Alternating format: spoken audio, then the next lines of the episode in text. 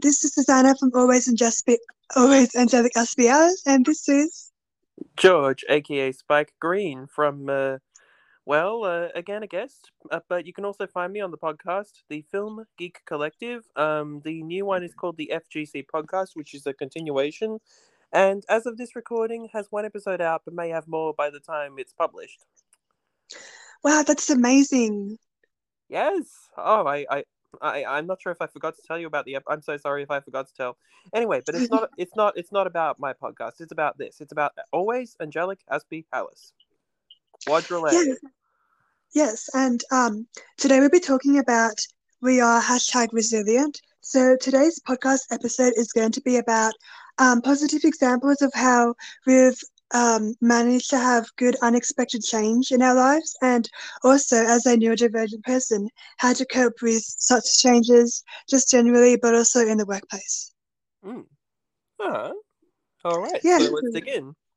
Great. So our first topic is experiences of good unexpected change. So I want to talk um, about an experience where I was um, blogging and I was coming across this idea that I'm actually a lot happier in the neurodiversity field compared to the early childhood field, and it's just a, such a such a strange contrast between my old life, my past life, and my new life and the new world. And I'm just so happy that I found a field, uh, sector that's really good for me, like mentally, physically, spiritually, and I'm just really grateful that I've had like this experience of of a transition of being in the old world to the new world. Uh huh. Yeah. So, uh, would you like to elaborate on that? Sure. So when I was blogging, I was thinking about um, how much the neurodiversity field meant to me because it's a lot different to the other world I was working in. And it made me realize that I belong in the neurodiversity world. It's all encompassing, it's accepting of everybody, it's accepting of all disabilities, different identities, di- diverse identities, also including autism. And it's just, it's amazing. And I'm just a bit, um, no, I was going to say starstruck, that's the right word. Uh, it's a bit, um, what's the word? Surreal. Yeah, it's surreal. Um, to kind of think I found my field and the job I'm in right now, the couple of jobs that I'm doing are, um, I, I don't know if I label them as my dream job, but they're definitely equivalent to my dream job or very close to it. Mm-hmm. It's always Yeah. good when a job's even close to your passion. For example, Mhm. like uh, right right now, I'm uh, you know working. I've elaborated more in uh, my own podcast, but I've worked more on the Film Geek Collective, and you were there too. Like, uh, Mhm. but I I had been working on that since December 2019, and now like. Uh, considering that that was a side thing, a hobby at the time, um, and then I've now incorporated it into work, it really is almost a dream job. And I would also be considering personally working because it's only two days a week right now.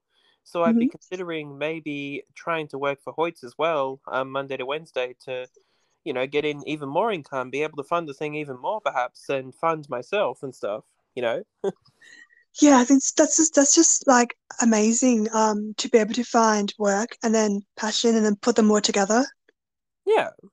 And I also thought, you know, what would be fun for other folks as well? And because I want other folks to be able to join in the fun, I just don't want to do this on my own, you know?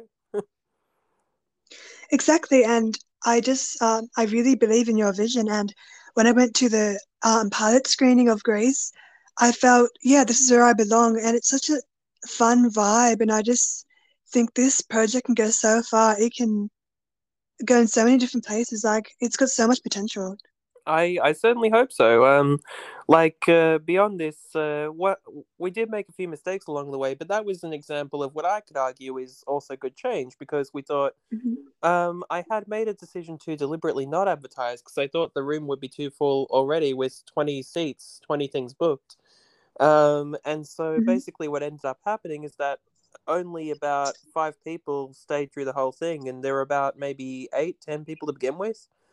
Um, so then we thought, like, uh, what you know, what can we do next time? We can advertise this more. We can put this uh, about the screening in various areas, you know, around the place, around the suburbs around where I work. I'm not going to specify because, you know, then people could, yeah. Anyway, But yeah, advertise more and all that stuff. And I would argue that's a thing for good change because by advertising more, we could get more people in, for example. Exactly. And I just think it's amazing how um, you've turned it into an idea and then to an actual service. And it's just, it's so great. And I'm sure your next screening will have a lot more people. But like even your last one, I would say was successful because you did have people there and it was just, yeah, very professionally set up. And I'm so keen for the next one. Yeah. It's, uh, it's still, uh, it's probably going to take a few months considering uh, everything. You know, I've, uh, yeah, basically, uh, and I'm not, I'm, I'm not even sure what movie's next. You know, it could be, I don't know, anything. Apocalypse Now, Fight Club, A Clockwork Orange. Who knows? Taxi Driver, maybe. I don't know. but yeah, um, okay. it mm-hmm. basically mm-hmm. no movie would be off limits. But I feel like I'm getting a bit off track here. So uh... that's okay. that's yeah. okay. Um, I sorry. I just wanted to say, yeah. Um, I just think what you're doing is amazing, and I'm actually blog posting about it. Um, very very soon about how fantastic um, the screening was, just so people know about it, the world knows about it, so um, a lot more people can join your community because I feel like there is a sense of community and it's so important for everybody, not just autistic neurodivergent people to have community, but um, just everybody to be involved. And it's just such a great community in that I feel like it could belong to everybody, not just people that have disabilities or not just not just those that are autistic yeah like uh, i intended for everyone you know like uh, various sexualities mm-hmm. races mm-hmm. genders etc etc you know anyone you know um, exactly. but like uh, although i will be restricting it to 18 and older considering some of the movies played and perhaps studied um, just in case because you don't want you don't want a kid walking in on a screening of seven for example you know that's okay that makes a lot of sense and i just think it's so so good that you found your target audience, you know, like what are you're going to do. Like you've got a really strong vision, and I'm just, I'm really happy to um, be supporting you because it's also something I genuinely um, believe in as well. Mm, thank you very much. I okay. I'm honored, and you know I, I'm actually feeling a little bit guilty right now because I feel like I, I, I feel like just mentioning the Film Geek Collective has taken over almost ten minutes of the podcast. I'm sorry about that. Um. That's okay. I I think that's just um, really good um, promotional material for you, and I think definitely the world should know about it. And um, I consider the Film Go- Film Geek Collective to be part of pop culture because well, it's all about pop culture and um, pop culture and just you know things within culture and society are things that I want to talk about. So I I really do believe um, the Film Geek Collective also belong, belongs on um, Always Aspie Alice too. Mm, thank you. Um, I, I will also just say one more thing about it. Mm-hmm. Um, that uh, if there's ever a Pulp Fiction screening, everyone gets burgers so that they can say, along with Sam Jackson, "Mmm, this is a tasty burger." or if uh, Rocky Horror ever gets a screening, which I hope it will, that'd be fantastic too. Everyone can dress up. There could be a costume competition. Oh, anyway, I'll, I'll move on now. yeah, um, that's okay. Um, yeah. actually, I was thinking, um, maybe you could tell me if you want, maybe any um, positive examples or experiences you've had of um, really good, ex- unexpected um, situations at work, maybe something that's made you happy, um, just, just something like spontaneous, because I'm, I'm, I'm sure you've got like fantastic, funny stories at work. Um, well, uh, there was this one time we were setting up uh, various events, not just my one, but a co-worker's one. Mm-hmm. Um, they were doing a talk about a week before me, and we were practicing our uh, events basically and checking everything was ready for the next weeks, um, two weeks at the time. And uh, so yeah, we ended up uh, after after their event, we ended up singing our lungs out in that room with karaoke, and we just thought spontaneously, yeah, let's put music in the background, let's sing along to it. It's both karaoke and just random music videos. Although if I never had to hear "All I Want for Christmas Is You" again, it would still be too soon. Um, yeah. I hear that song all the time. I mean, for some reason, I don't, I don't mind it in Love Actually. Although Love Actually, that's a film with plenty of pro- problems itself. I will say. Like, I think I like it less now than I did when I was a teenager because it's quite problematic. But that's neither here nor there. But yeah, um, sort of fits in there anyway. Yeah. mm. That's interesting. Actually, I don't think I've ever seen um, Love Actually. The closest thing that I've seen was um, I don't know if you know this series. Um, it's a movie. It's called um, I can't remember. I had on tip of my tongue. It's uh, I was trying to just hint it to you, so maybe you can give you the name. It's uh-huh. about a girl who's a bit a uh, little bit overweight. She works as a receptionist and she falls in love. And the next movie after that, she goes into a music festival at 43 and she ends up um, getting pregnant and she's trying to like be a really empowered version of herself. Oh yeah, remember now. I remember it now. It's called um, the Bridget Jones Diary. I thought it would be Bridget Jones. Yes. Yeah, I like those ones. yeah. Very much so. Like I, I don't even mm-hmm. usually like a lot of rom coms, but I like you know, Love Actually is tolerable. Bridget Jones is good. You know what I always call the best rom com ever made is probably mm-hmm. The Princess Bride. Oh, I'm so happy you said that because I actually I do love that movie too. Yeah, I mean, technically, I, I know it's like the swashbuckling and all the other stuff, and it's all those genres too. It's like action comedy and fantasy comedy, that sort of thing. But it's mm-hmm. a romantic comedy first and foremost to me because, you know, he's always saying, as you wish to Buttercup, and it's mm-hmm. generally about, well, it's called The Princess Bride after all, you know? And yeah, the main story is about a romance. The main story he's reading, and I know the framing device is like the grandfather and the kid, but still, you know, um, it's about the romance mm-hmm. that he's reading about to the kid and the action he's reading about to the kid and stuff. And it's purely, to me, a romantic comedy with very, very smart writing. Yeah, I, I agree. And to me, the movie has so many different layers to it, and it's just, I feel like it's so many different movies in one. And I'd watch it again because I remember watching it the first time in year seven, and I thought it was amazing. And to make it worse, um, people were like, "Oh, Susanna, you look exactly like Buttercup. You got exact same hair, exact same face." And about twenty eyes looked at me, and I was blushing. But oh, it's I know it's such an amazing movie, and um, I really, really like it still. Uh huh. Yeah. Oh, I gotta watch it again sometime myself. Like uh, that's another thing about. I will say, just a side tangent, just slightly. Um, I will say that '80s films somehow they kind of took their time setting things up, which was good, but then they mm-hmm. seem to have less unnecessary things like today. I mean, just like pacing wise or story wise. You know, maybe. Uh, because you often hear the complaint like, oh, you know, you could cut 10 to 15 minutes off a movie and it wouldn't affect anything, for example, you know? Hmm. I'm not sure there's really anything anything you can cut from The Princess Bride. There's either a funny bit or a bit of characterization or a bit of story, you know. Yeah. Yeah, and um I just felt like then and now, um, The Princess Bride is perfect. I wouldn't change it and I also would really, really want to read the book as well. Uh, yeah. Yeah, and so, um, sorry. Sorry. Sorry. sorry. Did you want to say something? Well, I was I was about to uh, see if we uh, what other topics we had on the podcast as well, just because like uh, I just uh, I I feel like I distracted the podcast a bit with the all the talk about Princess Bride and stuff. Um... that's that's okay. Um, so one of our other topics was how to cope with change, especially if you're neurodivergent, and maybe we could focus on like the workplace, like what what we should be what should we be doing to help ourselves when we're wanting to cope with new change.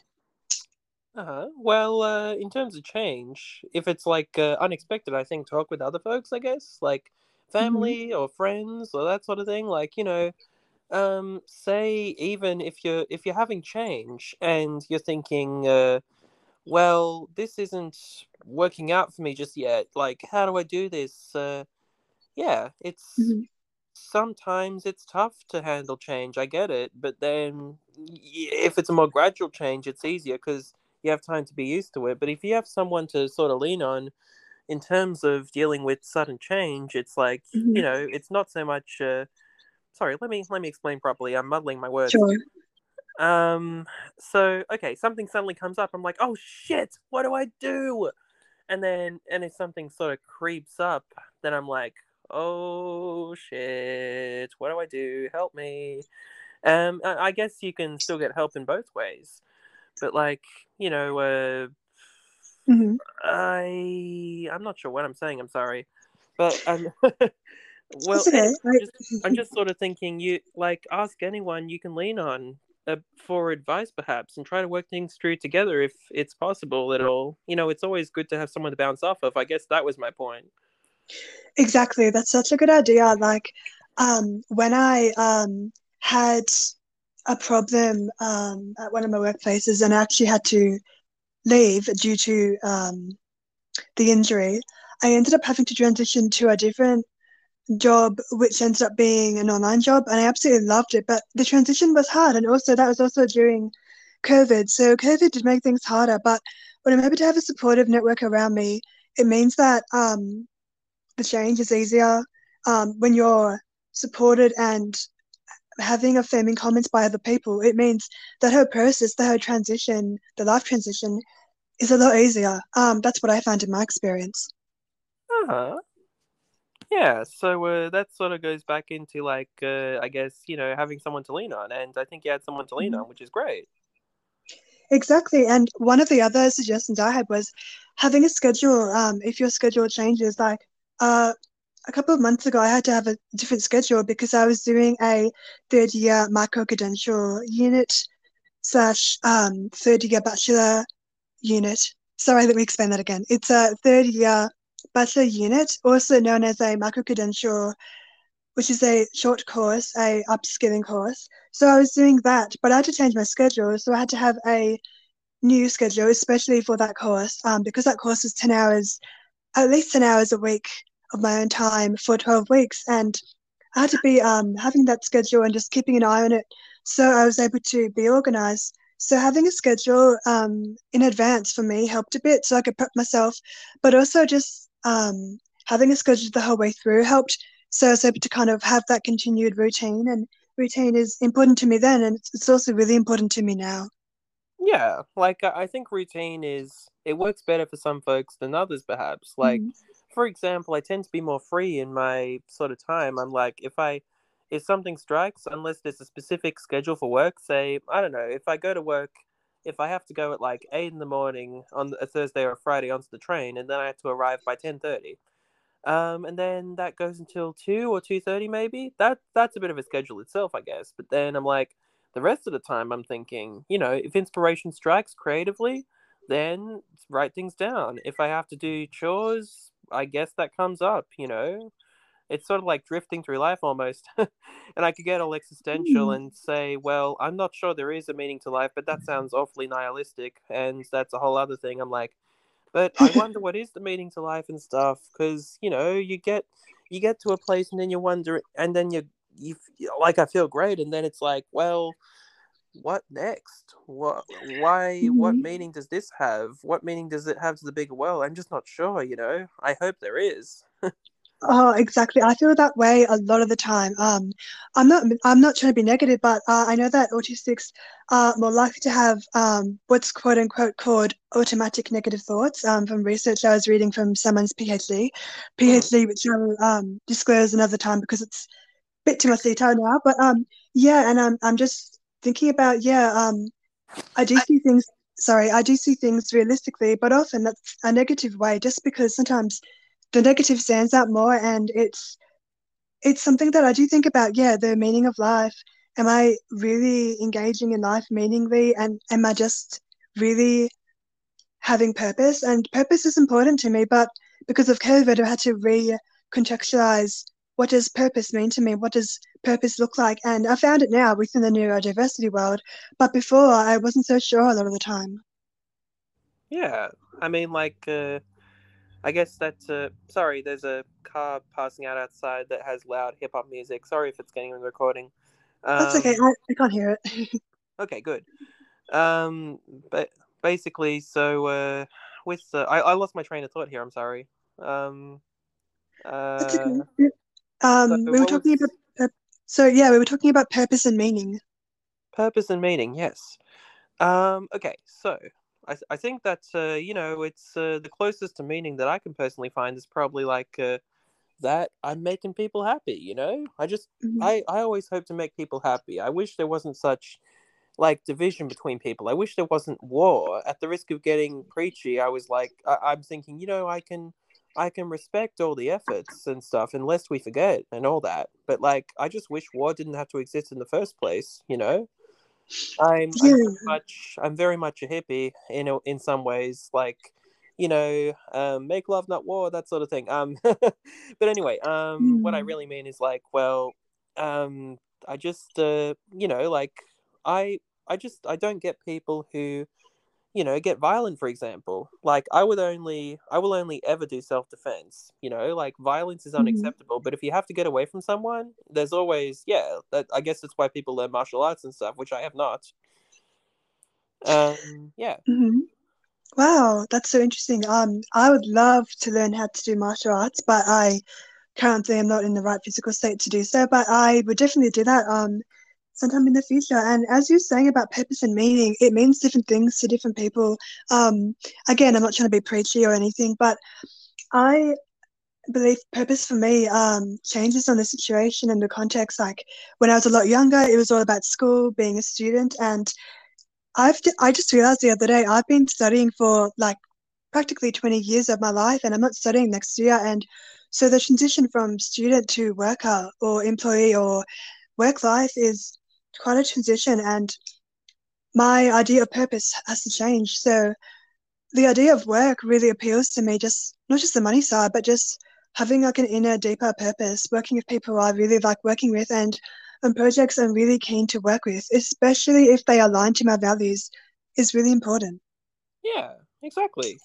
I uh i, I find that too like uh you know uh, like uh, aligning when you said aligning to your values for example i i thought like uh at the like the, uh, okay um the way i'm going to explain it will get slightly is it okay if i get slightly is it okay if i get just a little bit political um yeah that's okay yeah okay so basically uh you know people are set like I, I think there's an implication to me that you know some people have thought about say i, I know i'm going to bring it back to the collective but it's Mhm. only for the purpose of the podcast Mhm. um but basically with that i think that uh, i don't want to have I, I do not want to have right-wing values you know like people who deny climate change that's awful you know? I will always i will always say climate change is real because it is for example. Or people who deny the rights of lgbtq plus folks or, or uh, you know uh, i yeah. Basically i just don't yeah. I just can't fall in line with those values ever. And so you know i like Mhm. it's uh, people seem to say you know oh maybe this should be a bit more non-political in some ways this thing. But because of that expectation i subtly put in more things that are more leftist more woke if anything um, in terms of like when i when i address the audience i don't just say ladies and gentlemen i say ladies gentlemen and others because after all that affirms all the genders as Mhm. i think people should and uh, all that stuff you know like basically uh, when i say anyone's welcome i mean you know anyone anyone with disability anyone with uh, anyone with a different sexuality anyone with a different yeah etc etc you know i just want to be inclusive and i'm just not sure the conservatives really uh do that you know. Hmm. Eh, that's i guess that's my opinion and wow I've seen interesting plenty, I've seen plenty of people be like, "Oh, we want quote unquote freedom in terms of the COVID nineteen stuff." I'm thinking bullshit. You know what? Fuck you. I am not falling for that. They try to put it in the manipulation of freedom. It's not fucking freedom. I, okay, maybe I'm cursing excessively, but like, I I'm, I'm pissed at these bastards. You know, who who are like, "Oh, yeah, we're gonna have the freedom." We have plenty of freedom already. You just got to be careful because COVID's still a thing. Ugh. Hmm. Well, I, I really appreciate your opinion. Um, I don't really have an opinion on politics because um, I I would not prefer to uh, disclose it here. But um, yeah, but I um, I just wanted to say um, yeah, I, I really appreciate your opinion, especially when it came to what your values are. And um, I I just wanted to like wrap, somehow wrap up this episode and and just kind of really say that it's important to be different, not less. That's our motto as well. Um, Mhm. and just like, yeah, a lot of people that are neurodiverse might be dealing with mental health issues or other issues. And sometimes they might not feel resilient and that's okay because sometimes like i don't feel resilient all the time and you know sometimes i do and it's important to kind of for me not to be too hard on myself because sometimes i do you know act a bit like a perfectionist in my own head but it's important for like you, you know especially neurodivergent people and just other people that are listening to kind of use your strengths because that's something i've realized recently and it really helps me mm-hmm.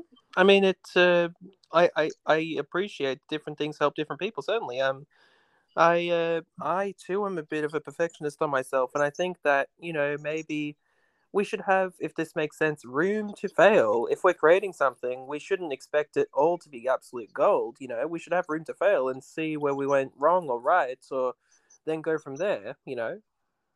Exactly. That's why, um, in my professional practice, because I also work as a um, early childhood practitioner, I also have to use critical reflection. So it's like a deep reflection in the critical sense, in a problem solving sense of what went well today, what didn't, when I'm working with children and families.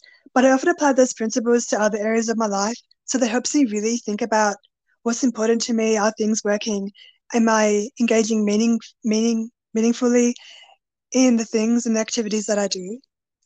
Mm-hmm. Yeah, I just, I just am the kind of person that isn't a time waster. Like I, I try not waste my time just because in the past I might have, especially as a teenager. but I'm trying to be one of those um, people that are productive just because time for me is probably the most ex- not expensive, most important element of my life because I can't make more of it. I can't go to the time shop and buy more time. I can buy more money. Uh, so I can make more money, but I can't make more time, you know? Yeah, I mean, not neither of us are the doctor. None of us have a TARDIS. I guess um, it'd be nice to oh. time travel. That way, we can sneak around and win the lottery. yeah, exactly. And I do love um, Doctor Who. Well, I used to love Doctor Who. I still like the idea of a TARDIS. I wish I really had one because I'd love to oh, just go back in time, especially to the 1800s in London. Hmm. But do keep in mind that I think there's no time like the present or even the future because, like, you know, we we we have nostalgia about say 1950s America or I don't know mm. 1970s Australia.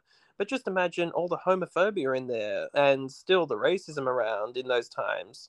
We we tend to have like I appreciate there are great things about uh, the past. Certainly there were great aesthetics and all that, but there were horrible things that happened that have been, uh, if not entirely eliminated now, then it's way decreased. You know. Exactly, exactly, and um, I just feel like yeah, like you said, there's no time like the present. I think the present for me is the most magical part. Um, I'm a lot more better at being in the present, and I just I do appreciate things more because I can't control the past, and I can't well yeah, I suppose I can't control the past and I can't control the future, but what I can control is the present as much as possible. So I definitely, definitely see what you're saying. Uh, so yeah, we're uh, now going up to the 30 minute mark. So should we end the episode here? No worries, definitely. Um, I'm going to do the outro today, if that's okay. All good. Go ahead. Thank you so sorry. Yeah, thank you so much to our listeners for tuning in to today's episode about we are hashtag being resilient. And we just wanted to really say we appreciate everybody that listens to our channel, that especially is listening today. And I want to end on We Are Different, Not Less.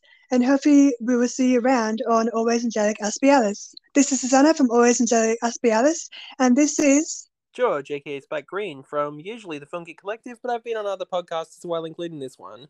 And I always appreciate being on other podcasts as well. Yeah, so thank you, everybody. Bye. Bye.